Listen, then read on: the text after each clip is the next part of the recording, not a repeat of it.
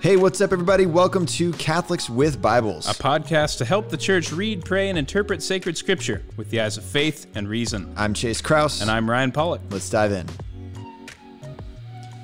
What is crackalacking, everybody? Welcome to this week's episode of Catholics with Bibles. Here with my buddy Ryan. Ryan, what's good?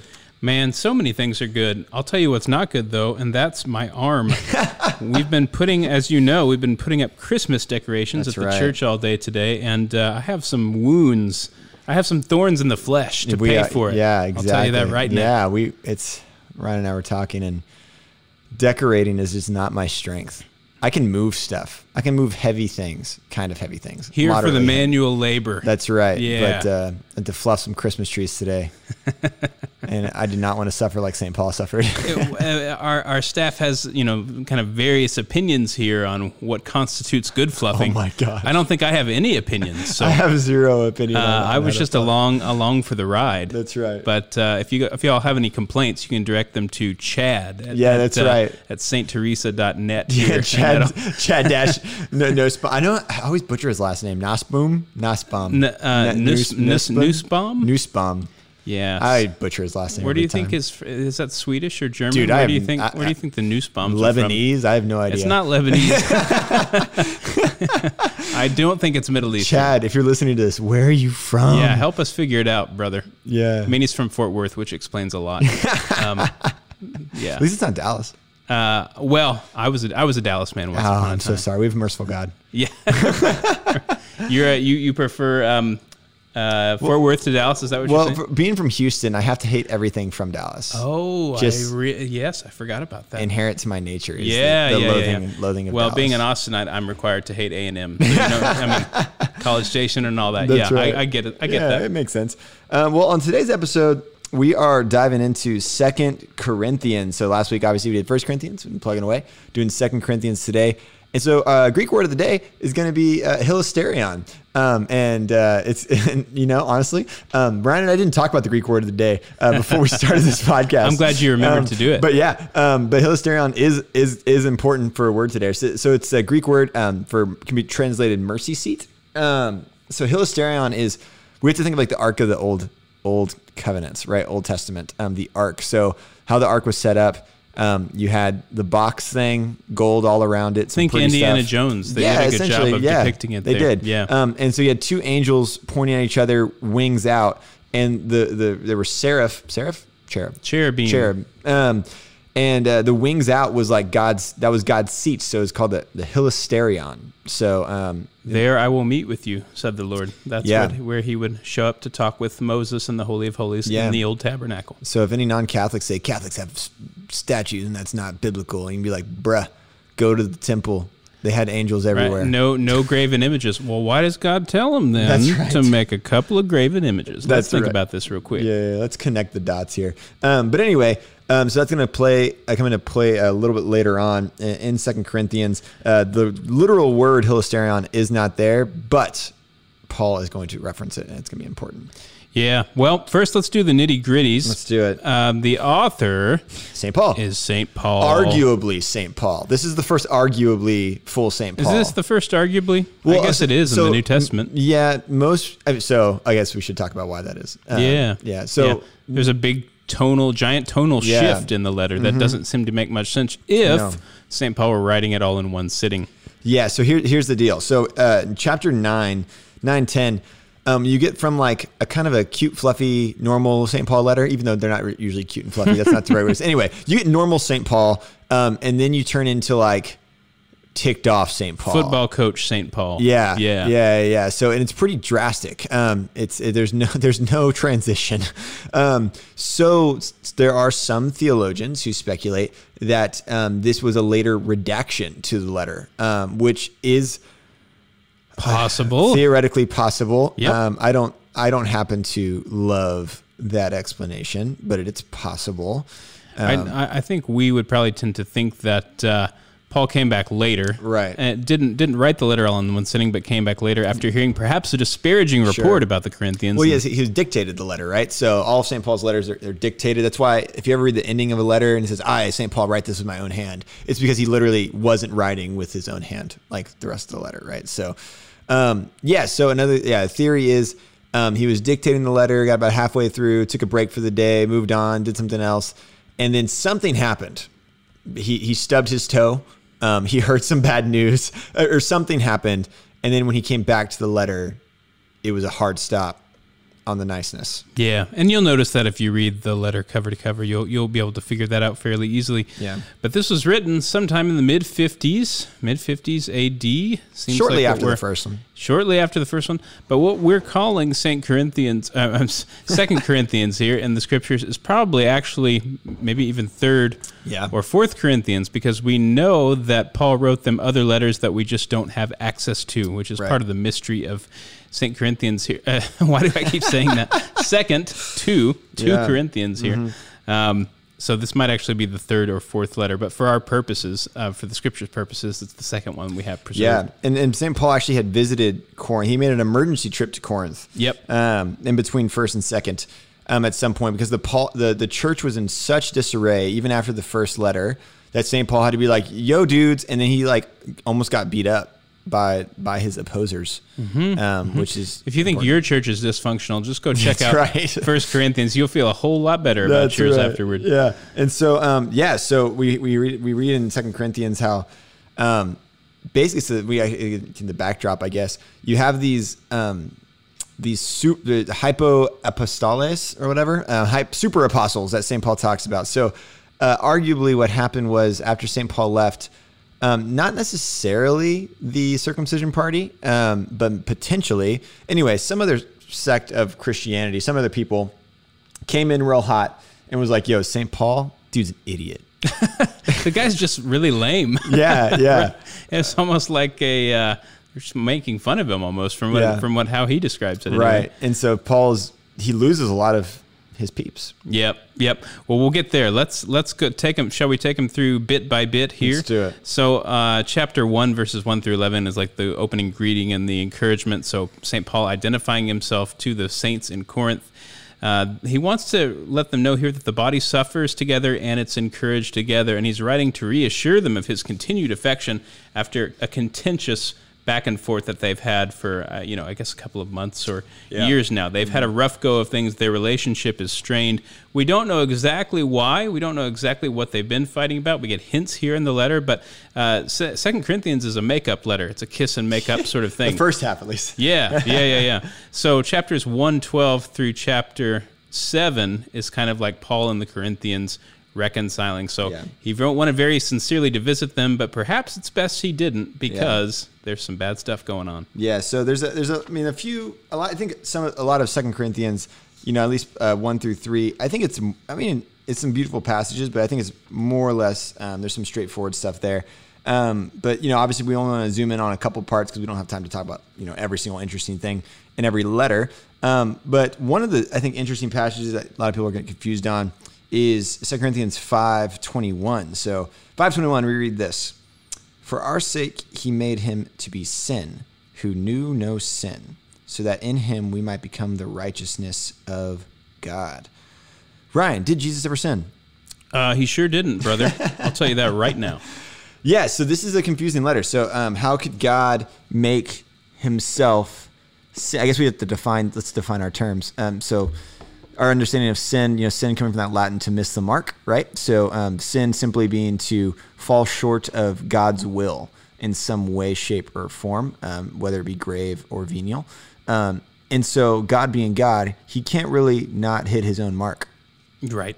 what would this mean? Yes. Uh-huh. yeah so you, you have to kind of it takes some thinking some backtracking and also some old testament knowledge here um, i don't know. It's been a long time since we talked about the different sacrifices of the old testament so we might need to Well, for Yeah. this one, what you should zoom in on is the Day of Atonement from the book of Leviticus. um, everybody's favorite devotional that's text, right text in the scripture. you want to feel sure. warm and fuzzy Yeah, but once a year on the Day of Atonement, you have the high priest uh, confessing the sins of the people over the goat and sending the goat out into the wilderness. And of course, is Saint John the Baptist identifies Jesus as this Lamb of God who's come to take away the sins of the world. So the uh, the goat there is like a vessel that carries out. Um, the priest like literally puts his, crew. he puts his hand on the goat and says, "Here are all of the sins." He's taking the pollution that sin brings out of the community in that way. So I think if you have that backdra- background in mind, this section of Jesus becoming sin, that is becoming the vessel that would take the pollution out of the community, makes a whole lot more sense. Yeah, and kind of like a literary spin on this too, just to you know bring it in. So when you read, not that you're probably ever going to read the Hebrew Old Testament, um, but if you ever do read the Hebrew Old Testament, a lot of the times, um, you know, we when we read in the English, we say uh, we read sin offering or the sacrifice of sin or the cereal offering or the the, the, the peace offering. It's always that offering word in there to help us know what it is. But in the Hebrew, that word offering is actually not there. Um, so when you read, if you read just the Hebrew, all you would see is the sin right? So that, that's that's literally what it would say in Hebrew is you know um, it would say the sin or sin, right? But the the the, the article was kind of implied in a lot of places. Um, actually, no, it's Greek. Hebrew, I think the article is always there, right? Uh, which which section are you talking about? Just in general, like because in Greek the article is not always included because it's assumed. But in Hebrew, is it always is it assumed or is it included? I'd have to go back to the data banks on Gosh, man, I don't remember. Anyway, just a- just know that it's, it's it's literally translated the sin. Um, and so St. Paul is taking that same language. So he knows in Hebrew that the word offering is not there, right? So he's not even thinking about it. So he it it's he's become the sin, right? Namely the sin offering, right? So Jesus is made the perfect the sin, right? The sin offering, right? That that perfectly takes away the sins of the world, right? So for our sake, he became the sin offering who knew no sin, who was who was who was truly perfect, A right? spotless vessel. Yeah, exactly. Um, so it's kind of confused because it's the same word but meaning two different things, right? Um, so but it's sin, right? But it's the sin offering, and then the second one is the use of sin as in imperfection, right? So he was the sin offering who knew no imperfection, um, so that in him we might become the righteous. So we participate um, in his goodness. We right he he makes a sacrifice so that we may reap the rewards of this sacrifice. Right. Yeah, we're still in chapter five here. Yeah. Uh, chapter 5 also has one of my favorite summary statements of the gospel in it.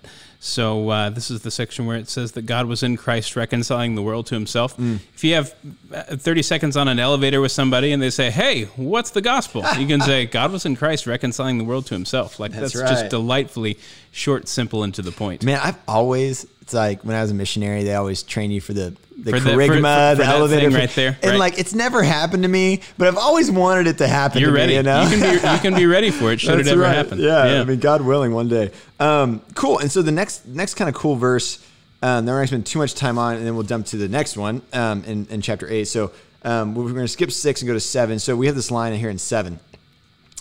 Um, since we have these promises, this is 7 1. So, since we have these promises, beloved, let us cleanse ourselves from every defilement of body and spirit and make holiness perfect in the fear of God.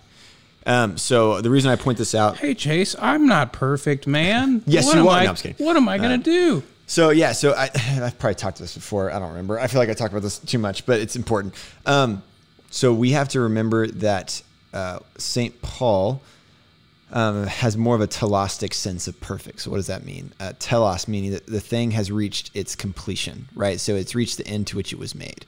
So um, it's not talking about absolute perfection. And St. Thomas Aquinas gets into this a lot, right? Um, so a gun is perfect if it shoots a bullet. It is a perfect gun. It is. It has reached the end for which it was made, or the bullet is perfect once it's fired. Yeah, right. right. I have a perfect water bottle right now because I can drink water from it. It is. Yep. It is a perfect water bottle. Yep. Um, and so I think as Americans, that language is weird to us because we, we tend to think absolute perfection, right? Which truly only God is absolutely perfect. So it's the impossibility of error, right? That'd be that definition. Um, and so I, I point this out because a lot of the times, um, at least for my high Calvinist brothers and sisters, they don't they don't really like Be perfect as your heavenly Father is yeah, perfect. you're right, yeah. right. They don't Uh-huh. they don't like this idea. Yep. Um, especially uh, the idea of growing in perfection, right? Of being being, and this is this is going to lead us to our next verse. Um, of being deified, right? Of of being sanctified, deified. Of this idea that growth is not only possible but it's essential, right? Um, so that leads us to this goes hand in hand. It's the reason I, I think there's so much beauty in Second Corinthians here because you go chapter eight verse nine. We read this, and this is one of the, I think the most important lines of this letter. Um, For you know the grace of our Lord Jesus Christ, that though he was rich, Yet for your sake he became poor, so that by his poverty you might become rich. Um, and this is where St. Augustine, St. Thomas Aquinas, other church fathers um, will get the whole God, uh, Christ became man so that man may become God. Yeah, yeah, yeah. The, I think Athanasius is the first to Yeah. to coin that one. Um, this this does remind me of Saint Augustine's commentary on the parable of the rich fool, where this is the fool who just keeps building more and bigger barns, even though he has plenty of barns, and like then at the end he he has to account for his soul, Right, yeah, and he's just spent his whole life acquiring wealth. Uh, Saint Augustine will say in that section that this guy, if he knew anything about investments, he would have known that the bellies of the poor were much greater and safer investments than these Mm. barns that he kept building. So the whole becoming poor that you might become rich, following the way of Christ, uh, he Augustine makes that really concrete there. Like, Yeah. are you looking for a good investment opportunity, Corinthians? Yeah, that's right. Yeah. The bellies of the poor is an excellent place to start. Yeah. So so this is um, I think we've definitely talked about deification on the show, um, but it's been a while. So I mean, I'm just gonna recap it real quick, even though it's there's literally books written on this. Um, but this is how we're saved, right? Um, we have to make a few, I guess, base statements here, and this is and this is kind of one of the passages in Scripture that we get this from. It's not just something that the church just made up randomly. Um, but we have to have a few different like key facts, right? One, what is heaven? Heaven is participation in the divine nature, right? It's not like Kobob. Um, one, one is in heaven, when and to the extent that one is in Jesus Christ. Thank you, uh, Papa Ratzinger. That's right, exactly. Um, so it's participation in the div- in the divine mystery of, of the Trinity um, through the Son, right? Um, and so you have to answer a few questions. Okay, if that's what heaven is, then it's participation in the divine nature. Do I have the divine nature? Well, no. You have a human nature, right? Um, and so before Christ, it was impossible for us to be in heaven, right? Why? Because we don't have a divine nature. And so what happens? Well, G- Jesus, being the same person, is incarnate, right? So he is fully God, fully man, but still only one person, namely the person of the Word, right? So it's through his humanity when we are baptized that we are saved, right? Because when he's when he goes back to heaven, by nature, then his humanity totally belongs in heaven because he's still the same person, right?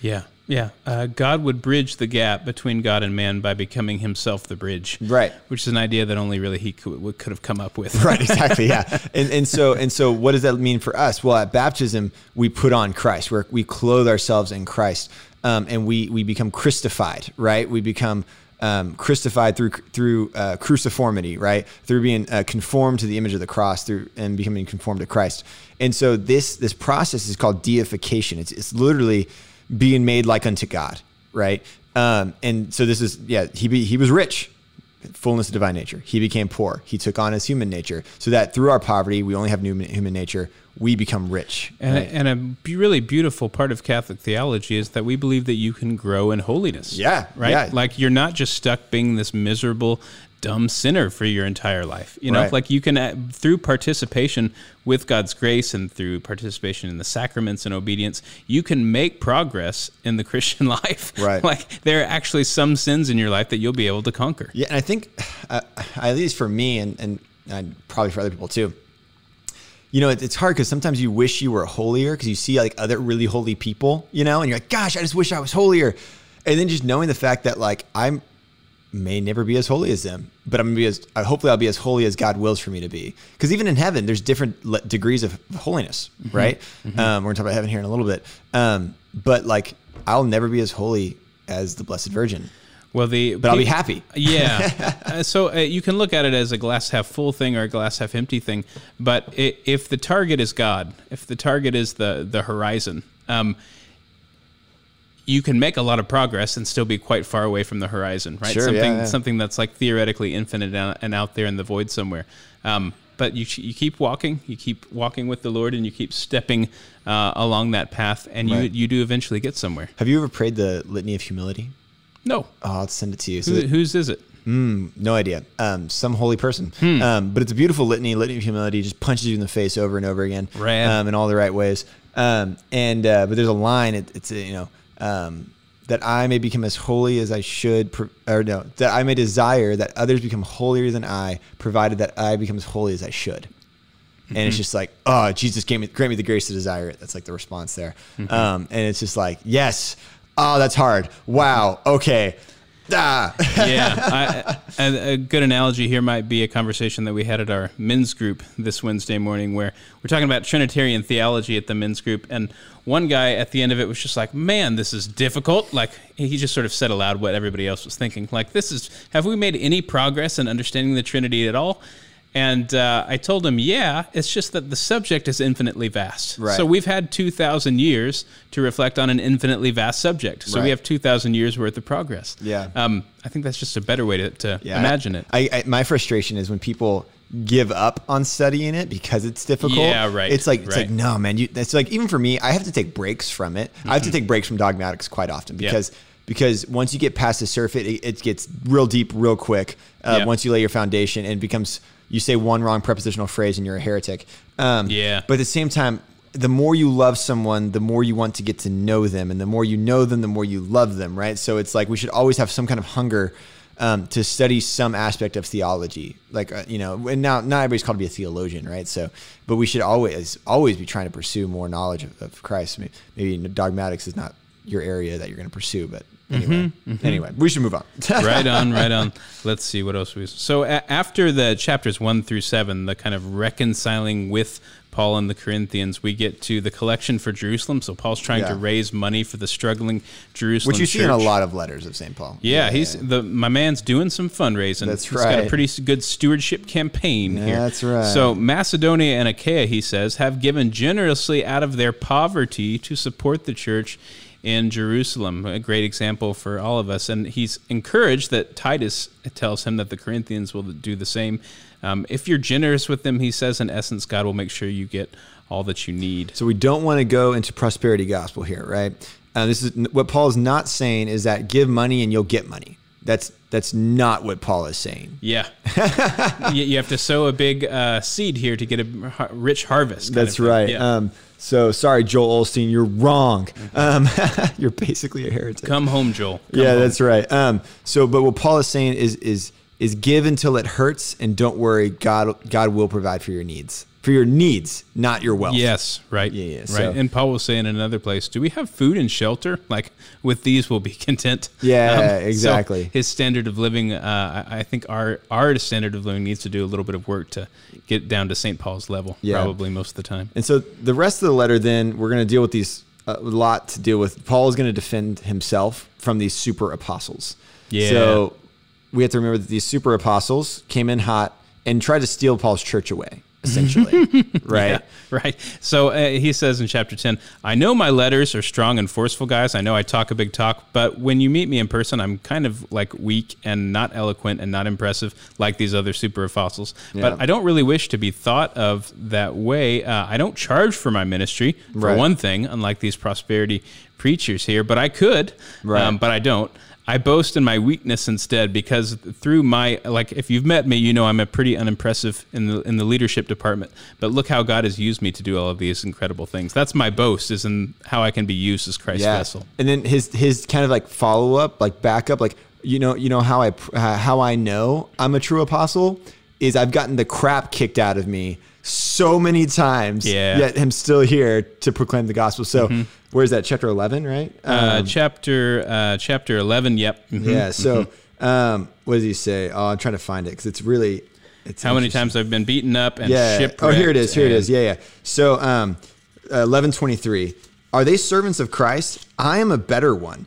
Uh, uh, yeah, I am talking like a madman. With far greater labors, far more imprisonments, with countless beatings and often near death. Five times I have been I have received at the hands of the Jews the forty lashes less one. Five times. He's gotten 39 lashes. So he's he's scarred up, right? Three times I've been beaten with rods. Once I was stoned. And this is when they thought he, he was actually dead, right? And so this is arguably then where he sees heaven, but we're going to get there in a second. Um, three times I have been shipwrecked. A night and a day I have been adrift at sea, on frequent journeys, in danger from rivers, danger from robbers, danger from my own people, danger from Gentiles, danger in the city, danger in the wilderness, danger at sea, danger from false brethren. Um, so This is Paul's Yeah. CV. This is Yeah, his, his right. resume. Like, That's how do you know I'm a real apostle? Well, I'm not cruising around with uh, thousand dollar sneakers on No. and, and telling you how to how to get a new jet for your ministry. That's uh, right. I my I've been beaten up all the time for the sake of the gospel. Yeah. Uh, I think we did want to camp out and talk a little bit about the difference between this and masochism and Oh, suffering and all yeah, that. yeah, did we want to do we want to go down that road? We should. So you could you could see somebody reading Saint Corinthians. Always. Good. She's she's Louise. You could see somebody reading uh, Second Corinthians here and going, "Well, Paul is just really getting off on how much he has to suffer. This seems a little bit psychologically unhealthy here. It seems like he's just way too into his suffering." And uh, I think the way we might answer that is just to say, "Well, if the suffering is an end in itself, then then perhaps there's some there's some merit to that claim there." But it seems like Paul is saying that this is the reason one one of the reasons, not the only reason, but a reason that we can look at and say, okay, he really is suffering for the Lord here. Look at all the fruit that is is being born throughout his And, ministry. and Paul didn't seek out these things. It just happened because of truth, like because he was proclaiming. The if you truth. go looking for martyrdom, it's not martyrdom. right exactly and so and it's hard because we, we have we were talking about before the show you know uh, we have a witness of, the, of a bunch of saints who um, they did seek out suffering right? And but but we have to understand so like saint uh, therese lisieux right? Uh, if you read her uh, story of a soul she does talk a lot about where she you know um, she loves suffering. She wants to suffer for the sake of christ. But if you read closely all of the things she suffers she didn't seek out, but rather they were opportunities that presented herself, that, that were presented to her, and she accepted the sufferings that were presented, right? Um, and that's the big difference there, right? And so, um, you know, the only the only exception to this would be like, um, if, like during the season of Lent, during penitential seasons,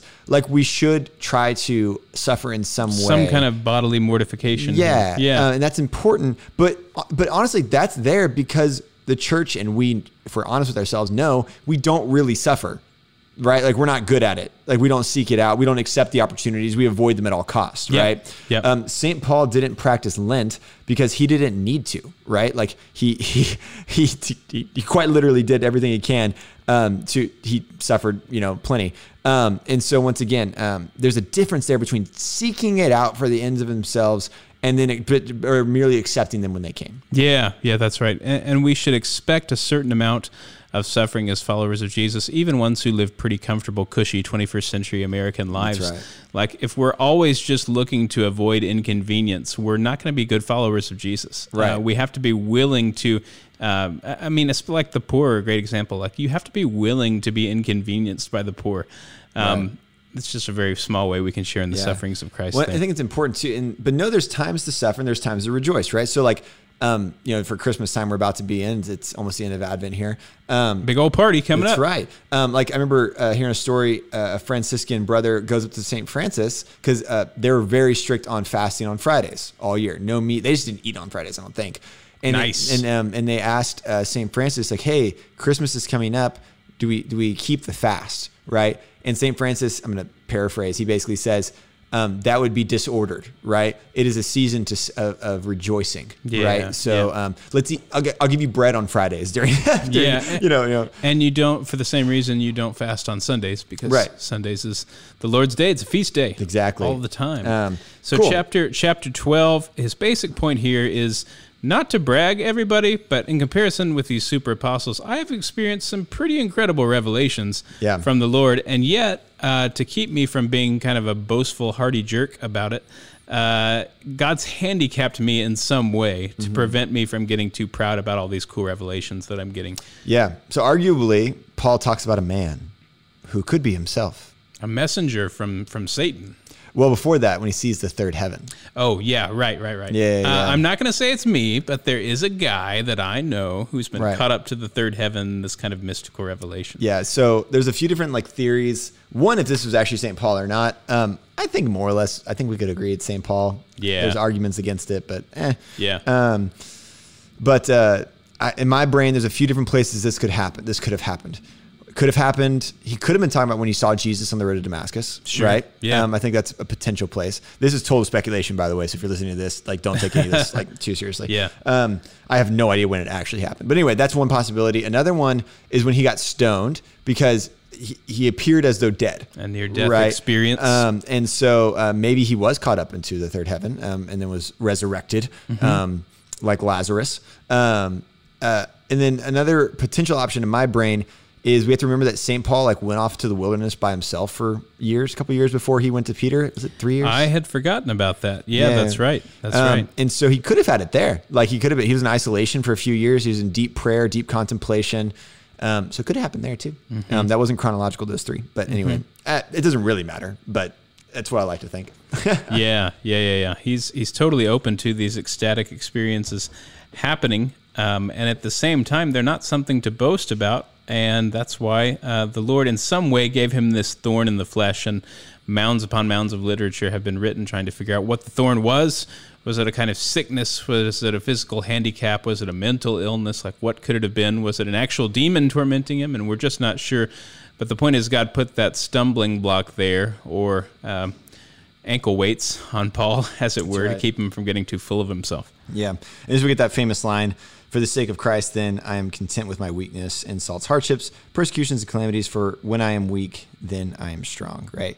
Mm-hmm. Um, so it doesn't really matter what it is. Uh, one time I heard somebody really, he's like, oh, Paul suffered from uh, uh, lustful temptations all the time. And I'm like, I don't think that's a good argument. It could, it could have been, but I was like, I think you're. We re- don't- we don't I- know. I Yeah. think you're reading into the text a little bit there, buddy. Um, Mm-hmm. but um, it was some kind of difficulty, right? I really doubt Paul struggled with sexual temptation because it's Paul. He doesn't seem to, anyway. No, yeah, and his his word, especially if you read First First Corinthians, like I talked about last week, he's, he's pretty strong on on celibacy. He's a strong Um, celibate fellow. yeah, so uh, I don't think that's great. But anyway, it doesn't really matter what it is. It was something, right? Um, and that's that's beautiful for spiritual theology as well, is knowing that um, as you grow in holiness, God will like allow these different temptations to remind you of how, how you're still imperfect. You're still human, right? You still need to be humble. I've got three overall points here from Jerome Murphy O'Connor. Oh, Jerome. Trying to sum up the three unique contributions of Second Corinthians to the New Testament. This is what he thinks.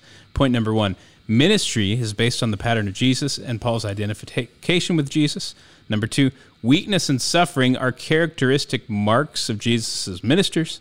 And three, the true evidence that one has the Holy Spirit is not these incredible emotional, ecstatic experiences Yeah. that you have, but an existence that is shaped by looking like the cross. Yeah. So, and that and that's actually interesting too because it brings about um, when Paul says I, I, I carry the the marks of Christ. I mean, he was literally scarred up, Yeah. right? I mean, he he had five times thirty nine, whatever that is, amount of lashes. had a big handful of baker's dozen, Yeah. dozen times. Yeah, some people say three. some people use that line and they say, "Oh, he had the stigmata." I'm like, ah, maybe, maybe not. That, that's probably reading into the text a little bit, but he had at least he had scars. He was scarred up. So Paul arguably looked very different by the end of his life, right? Do we have further reading recommendations for you? Said you said you had a couple, right? I, I or had, you I had one big one. I have yeah? one big one. So Yep. Um, there's a great series called the Catholic Commentary on Sacred Scripture. Um, it, I think all they have is New Testament right now. I think they're working on the Old Testament. Uh, anyway, every book is a different author. And um, but anyway, forgive me, but I'm totally blanking on the author's name. But uh, if you look up uh, a sacred a Catholic commentary on sacred scripture, Second Corinthians, uh, it's a fantastic commentary um, on Second Corinthians. Um, I think it's really really well It's done. not Jan, uh, Jan Lambrecht and the Sacra Pagina. no, No, think it's so. another classic That's a- commentary series for Catholics. yeah. There, check that one out. That's my recommendation. sure, check that yeah, one out. one, yeah. And uh, anything else we need to? Well, I guess we're we're just about out of time here. Aren't Yeah, we? yeah, we gotta, gotta wind it Um, down. Well, chapter th- 13, the end of 13, basic point is hey, y'all, uh, I'm writing a harsh letter here. Don't make me be harsh in person. That's right. Act like- Stop sucking. Act like Christians, and I'll and I'll see you soon. Love ya. Love yeah, you, deuce, Corinthians. deuces. Uh-huh. Um, yeah, so that no, that's a good place to stop. If you have any more questions on Second Corinthians, let us know. Uh, but yeah, thanks for joining us this week on Catholics with Bibles. Bye bye. My name is Chase Krause. I'm Ryan Pollitt. We'll see you next time. God bless. Ladies and gentlemen, I am contractually obligated to tell you that we would really appreciate a review on whatever place you listen to your podcasts. Is it Spotify? Is it iTunes? Uh, do you download them uh, from uh, from Kazaa and put them on your Microsoft Zune? Whatever it is, uh, just let us know and, and and leave us a review because it helps other people find us on the search engines out there on the wild west of the World Wide Web. Thanks for checking in with us on Catholics with Bibles. We'll see you next time.